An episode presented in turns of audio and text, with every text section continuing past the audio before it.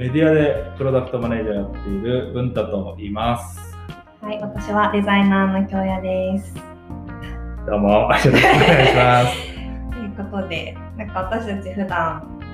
ね、プロダクトとかサービスとかはいろいろ調べてるんで、い、はい、そうですね。でちょっとアウトプットしてってもいいんじゃないかなみたいな感じで やってみましたけど、はい、今回初めて、ちょっとこういう形で音声というところで、えーいろんなプロダクトとか、えーテクノロジーとか、デザインとか、まあ、そういったところの話を今後していければなと思ってます。はい、よろしくお願いします。はい。今日何について話しましょう？第1回ですからね。1回目。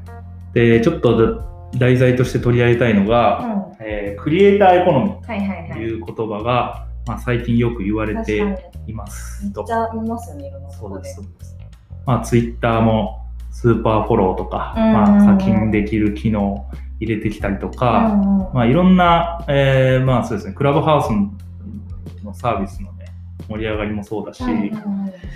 結構 Facebook もクリエイターを支援するようなツールを使ったりっていうところで、うん結構、まあ、注目されてるっていうので、僕もまあいろいろ今調べていて、うん。面白いなと思ったんで、ちょっとここを取り上げたいなと思ってます。。これって、本当さ、こ今年ぐ去年、何年ぐらいからやってたんですどうかね。なんでしでも本当ょうね。にここ1年以内ぐらいですよね。そうですね。まあなんか、そうだな。でもまあ YouTuber とかも、だいぶこう、クリエイター個人が発信するみたいな時代が多分強くなってきて、うん特性が。うん。うんなのでまあこういう盛り上がり方なのかなというふうな感じは、うん印象は受けてますけどね。なんか定義っていうか、なんだろう、クリエイターだったら全部これなんですかね。クリエイターエコノミー。深掘ったらわからない。定義ね。ね、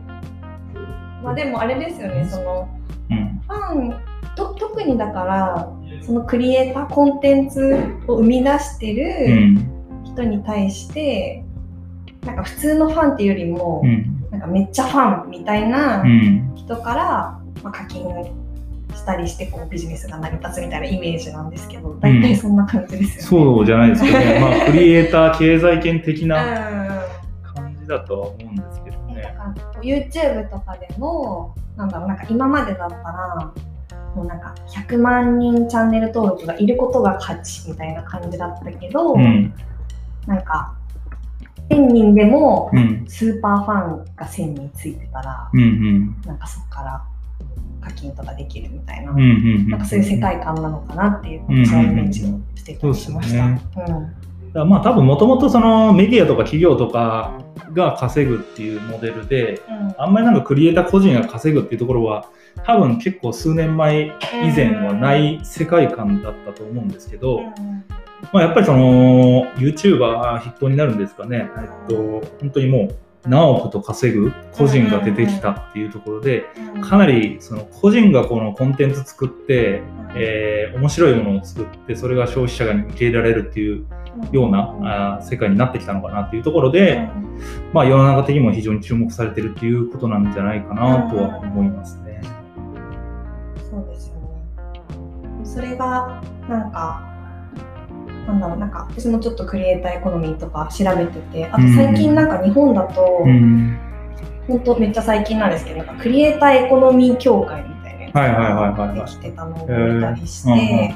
なんか今までは結構こうプラットフォームの力がまあすごい強かったから、うんうんまあ、YouTube でももちろんその上で活躍している個人の人もいるんだけど、うんうんなんかがっさり YouTube の方にこう持っていかれちゃう収益とかも。うんうんうんうんとか。なんかその YouTube の中のレコメンドにうまく乗らないと、うんうんなんか負けちゃうみたいな、はいはいはいなんかそういうこうコンテンツの魅力とか以上に、うん。こうちょっとプラットフォームに対してうん。媚びを売るじゃないですけど、うん。なんか頑張っていかなきゃいけなくて疲弊しちゃうみたいな、うん。なんかそういうのにある種こうアンチうん。テーゼで唱えてなんかクリエイターを守ろうみたいな,、うんなんかそういう思想だったりもするようなニュアンスがうんとかに書かれてました。うん。どういう出店不明。サービスによるからなんか例えばそのサブスタック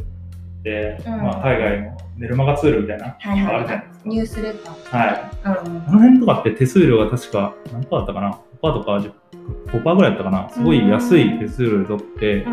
でメルアドもこう出力し放題みたいな。サービスがそのクリエイターがなるべく使いやすいようにしていて、はい。その情報を持ち出すことをもうサービス側が容認している。と。いうような。そうそうそうそう。いう設計にしているのは、まあ、サブスタッフだったりするんですけど、まあ、どうなんでしょうね、YouTube とか、まあ、その辺はやっぱりそのツールっていうよりも、あの出会わせる仕組みとかがしっかりしてて、うん。まあ、そういう仕組みがあるからこそ、まあ、うん。手数料とか、まあ、お金の方は取られても、えークリエイターが逃げづらいみたいなところがあって、どうしてもこう割と高くするみたいなところがあるのかもしれないですね。でもなんかあのパトレオンとかあるじゃないですか、はいはい。あのプラットフォームは何でコンテンツを作るのか、はい。ブログでもいいですし YouTube の動画でもいいですし、うん。TikTok でもそれは何でもよくうて、ん。その上でこうファンをしっかりうん作ってうん。課金してみたいな、うん。それなんか YouTube の上にさらにあるうん。サービスみたいなのも出てきてて、なんかそれってその YouTube 上で戦わなくてもしっかりファンができたらそっちのパトレオンの方にもうファンを連れてきですね。そね。そしたらもうファンはその人の動画が見たいから、うんでそのパトレオンの方で動画を見始めるとなんかレコメンドとかあんま出会わずにうですね。なんかもうその人の動画をずっと楽しめるみたいな関係になるから、うんなんかそういうのってまたこうより一階層上に行ってうる、んなんかファンの階層上がってるようななんかそういう感じもしますよね。結構、だからそこ割と線引きになるかもしれなくって、うん。ある程度もともとファン持ってる人って、うん。そういう YouTube みたいに人呼ぶプラットフォームとか利用しなくても、うん多分自分でマネタイズとコンテンツ作ってマネタイズとかできるし、うん。まあ、そういうプ、まあ、あのー、したっけ、